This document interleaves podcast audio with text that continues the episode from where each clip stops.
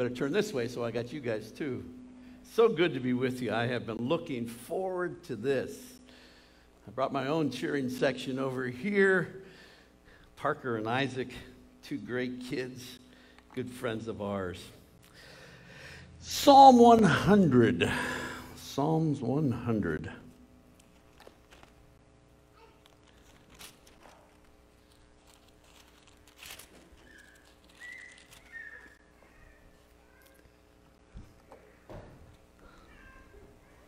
Shout for joy to the Lord, all the earth.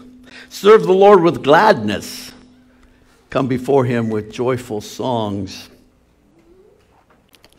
Know that the Lord is God. It is he who made us, and we are his. We are his people, the sheep of his pasture. Enter his gates with thanksgiving and his courts with praise. Give thanks to him and praise his name for the Lord is good. His love endures forever, and his faithfulness continues throughout all generations. Hmm. And so we've shouted to joy, or for joy to the Lord today, have we not? And we know that the Lord is God, and it's He who's made us, and not we ourselves. We are to give our lives completely to Him, and then we're told why in three easy points. He says, first, he said, the Lord is good.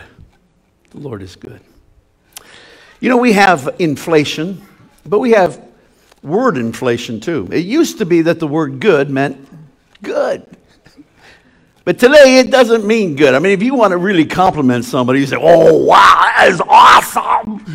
I can't believe how unbelievable. You know, if your wife walks down the steps and she's got a new dress on, and she says to you, How do you like my dress? And you say, That's good. She says, What's wrong with this dress? You said, I said it was good. Yeah, but just good? Jesus corrected somebody when they said good master. He says, Whoa, whoa, you're calling me good? There's no one good but God. Good used to be a good word. It still is. He is good. In Him, there is no darkness, no shadow of turning in Him. He is good. I want to tell you, I, I've looked forward to meeting with you. I, I've looked forward to sharing here because I love your pastor and his wife. I do.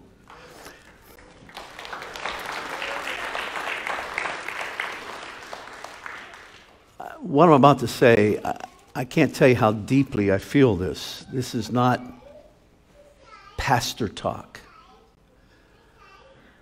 Bivocational pastors are my heroes. To put on a suit, in, in Pastor Tibbs' case, a, a sheriff's uniform, and work 40 hours a week. And then prepare a message. And then marry some of you. And then bury some of you. And then sometimes get the Hatfields in one corner and the McCoys over here and try to make peace with some of you. And to know his prayer for you. And the weight of carrying a congregation on your shoulders. I've never had to do it. I've always been afforded the privilege of being a full time pastor. But my heroes are bivocational pastors. And this one in particular, because this pastor is unusual.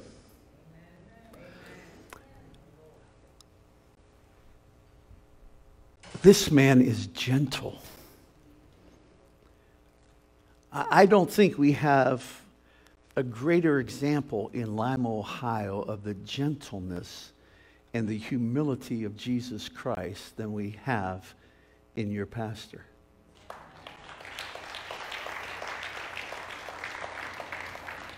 And it's my prayer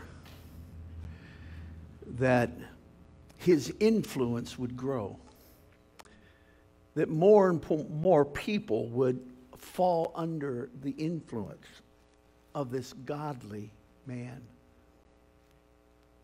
Lima, Ohio has many needs, but none greater than our great need of our Lord and Savior Jesus Christ. And I'm praying that your pastor is part of whatever the Lord wants to do next. And so uh, I'm going to ask him and his sweet wife to come and kneel right down front here. And uh, just for a moment, I'm going to ask you to come and surround them and lay a hand on them. Would you please? She's downstairs with the kids, isn't she? Well, that stands to reason, doesn't it? if you would kneel, brother. We'll wait till Mrs. Tibbs comes up. I want to tell you, I have uh, followed this church. I was a good friend of your former pastor who has been elevated into the Lord's presence, Pastor Tibbs, a, a godly man that I greatly loved. And, uh, and to see the ministry fall on his son's shoulders gives us great joy. So she'll be up here in just a moment. And then whoever wants to come lay a hand on them. I want to ask that the Lord takes what they've been doing and turns it. I, I should have.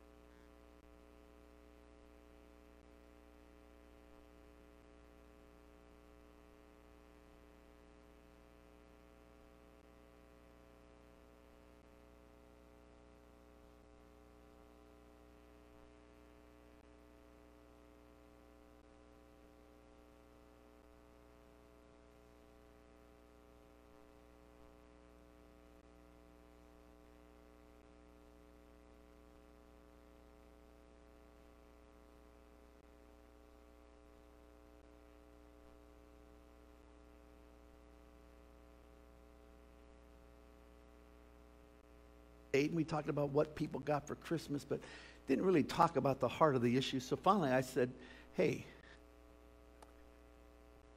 how are you doing really? Really? What's going on? How are you doing? And he got real quiet. Real quiet.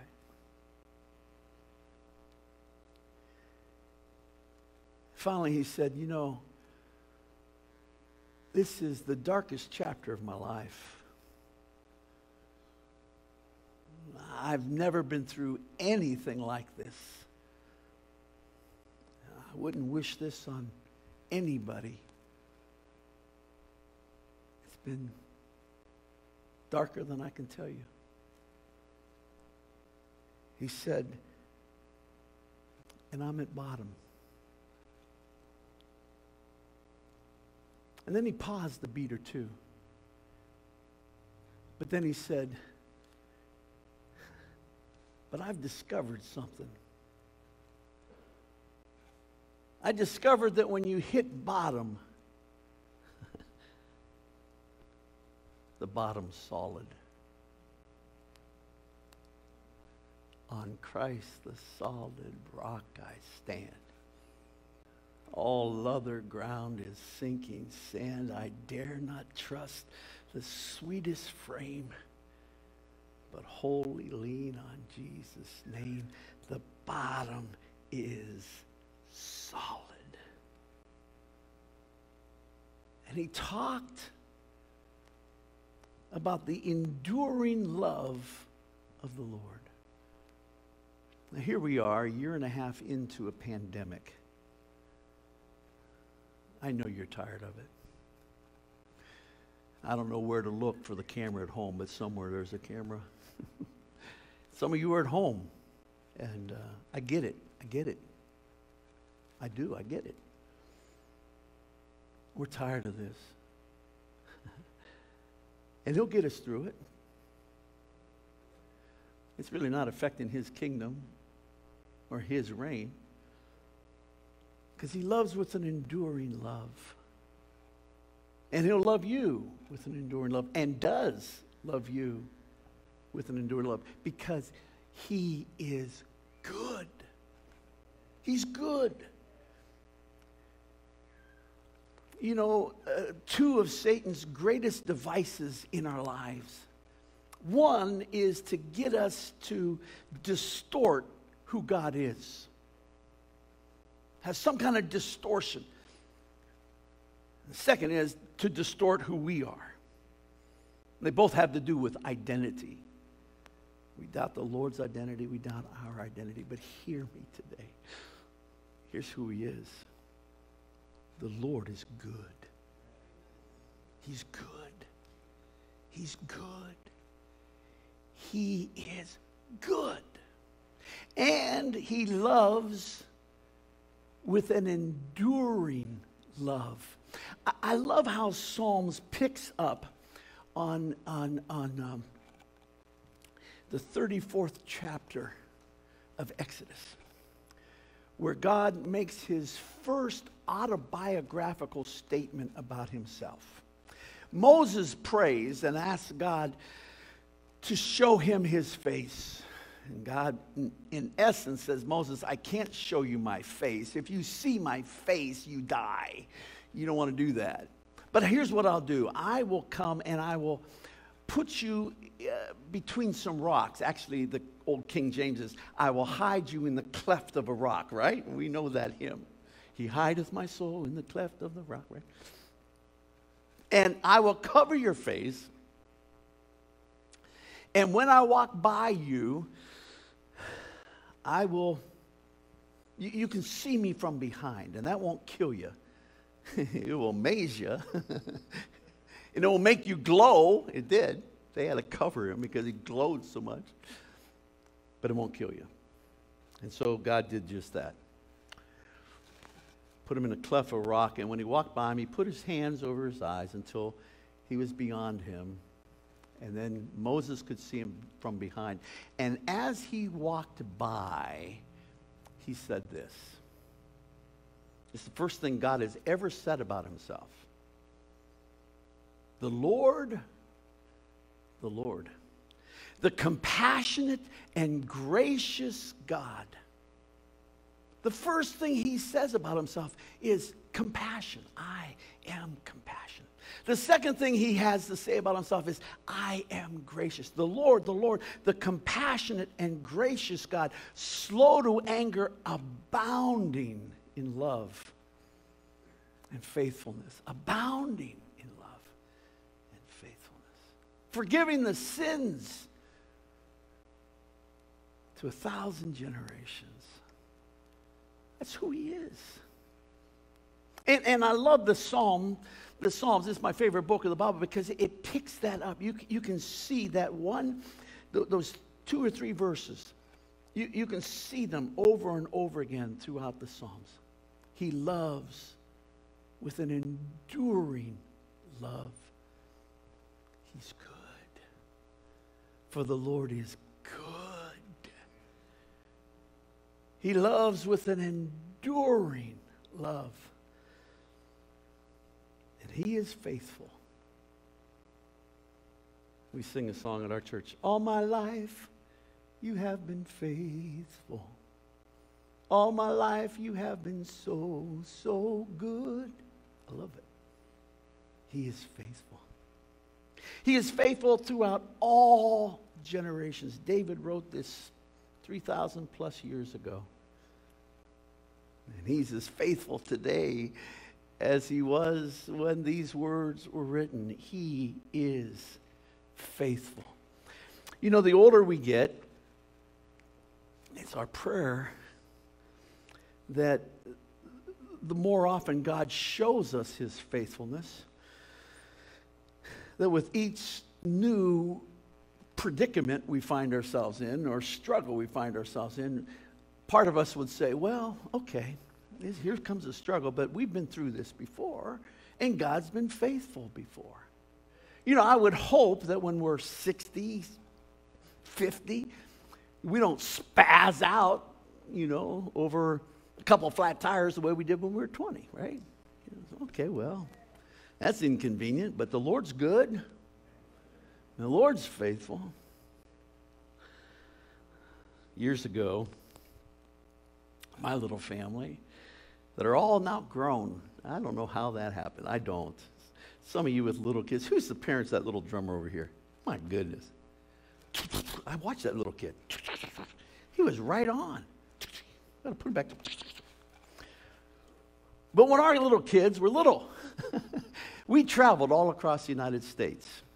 We were evangelists and made our home in a, uh, in a bus. We, we, we bought an old bus, took it off the trail uh, trailways, and, and we put bunks in it and beds in it and kitchen and bathroom and whatnot. And, and uh, we were on the road for about 10 years. Spoke in about 40 churches, 45 churches a year. Then all summer long, we did youth camps. And we were just getting started. And uh, I was doing what's called a revival. Um, in a little town called Poteau, Oklahoma. I'll never forget it. And we hadn't been on the road for more than a year. And went into this little town, and I preached my heart out. But they were not moved. I mean, they, they, just, they just looked at me like, and it dawned on me there's some people that don't feel good until you make them feel bad. You just whoop up on them and make them feel really bad, and then they'll feel good, right? Well, these were those, those folks. And, and, and I would preach, and I would open the altar, and nobody would come. They just looked at me like I was some kind of strange. About Thursday, and we started on Sunday, about Thursday, the pastor took me out to lunch. You've heard of people with the gift of encouragement. Your pastor has the gift of encouragement. There's no question about it. Well, there's some people that got a gift of discouragement. You know that, right? You're around them very long, you're going to just be discouraged. He's eating. He said, uh, he said, Doug, you, have you thought about doing anything else? He said, because clearly you're not good at this. And the more he talked, the more discouraged I got. And finally, when lunch was over, I, I, I was probably more discouraged than I'd ever been before in my life. I went back to church, and I, I, my wife was homeschooling the kids in the bus. I didn't want to tell her about the conversation. So I just went in the sanctuary, and I just was complaining to the Lord. Lord, we've left everything to do this. We've sold everything we own. We are living on a shoestring doing this.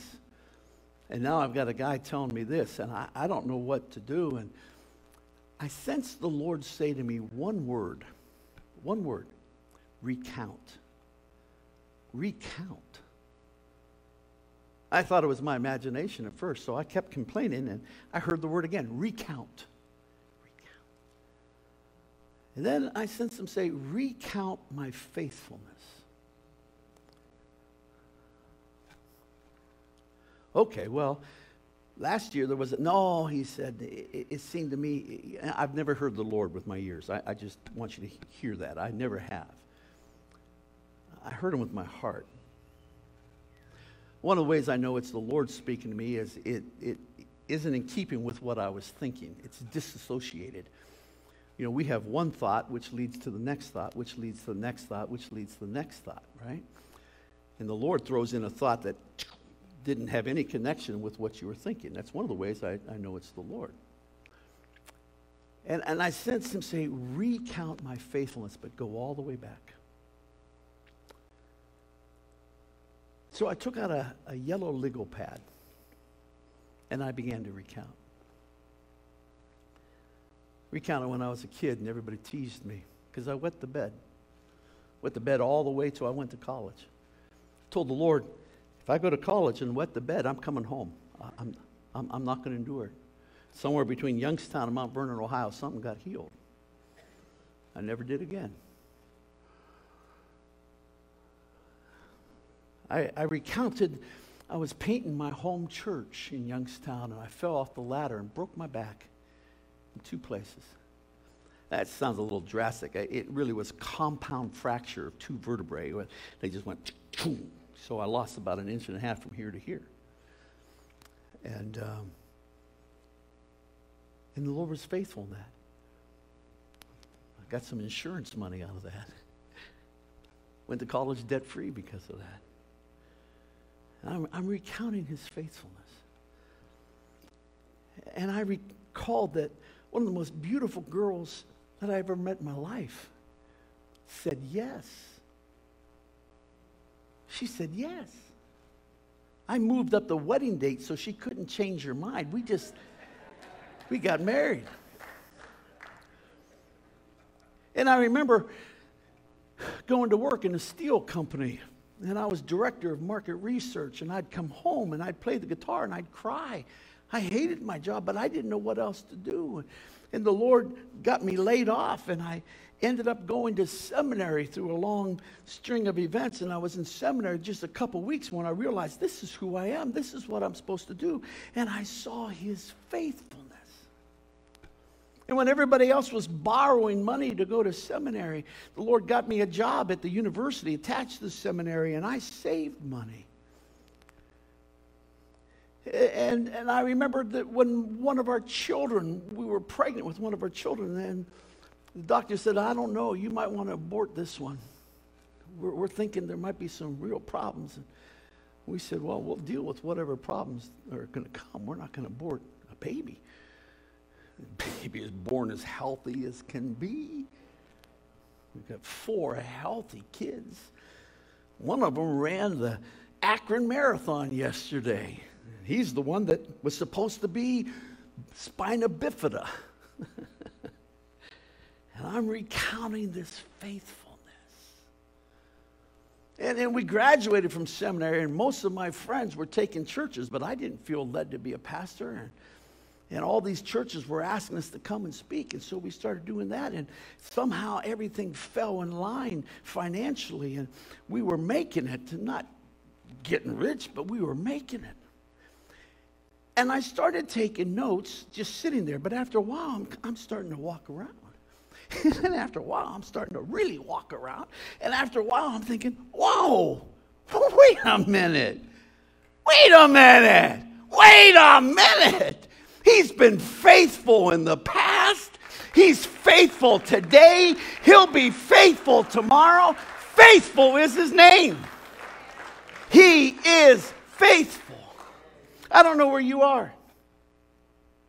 Could be right now is a really tough time for you. Could be. I'm sure it is for several in this room. Maybe things are tough at the job. Maybe you don't quite have enough scratch at the end of the month. Maybe somebody you love hasn't returned the favor. This is a hard time. And we go through those times. But the more of those you go through, the more of those that you see that he brings his faithfulness to your account, the more we should each time we go through it say, wait a minute, right now this kind of stinks, but I know what's happening. And I know what's going to happen next because I know this. He's good. He is. He's good. And he loves with an enduring love. He's faithful. And he'll be faithful to you. And to you. To you. Because he can't deny himself. That's who he is. That's how he loves. You are much loved son or daughter of the Most High, who is good.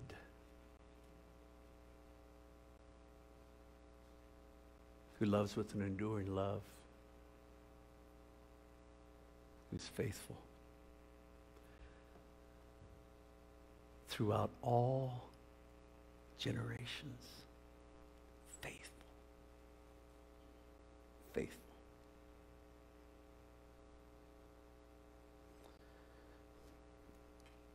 Now, Father, we've just heard your word, which is one thing.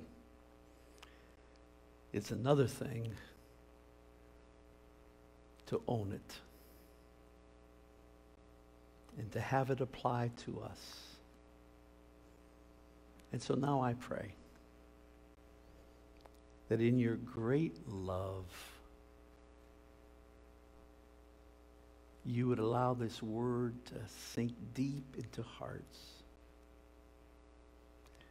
No one looking around at all. If you are one that says, I needed to hear this today, I will leave here knowing his goodness, his faithfulness, his enduring love and you want it to go all the way down to the depth of your being, you needed this today, I, am just going to ask you to stand and we're going to have a special prayer for you. Would you please? Sure. Amen.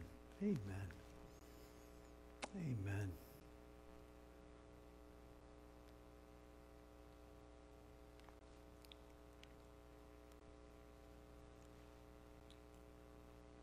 My Father in heaven. I know you love these people. Well, I'm so thankful that you right now are drawing them close into you and reminding them of your goodness.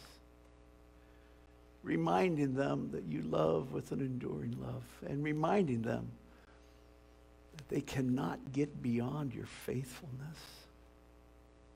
Now bless these ones, I pray. Bless them, I pray.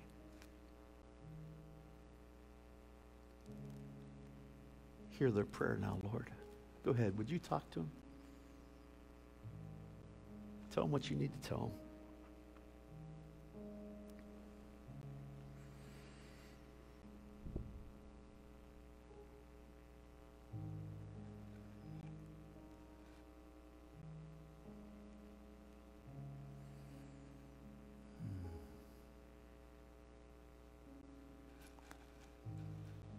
Thank you for your love,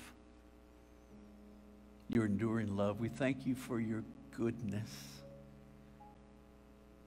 And we thank you for your faithfulness that is every bit as real today as it was when David wrote these words 3,000 years ago.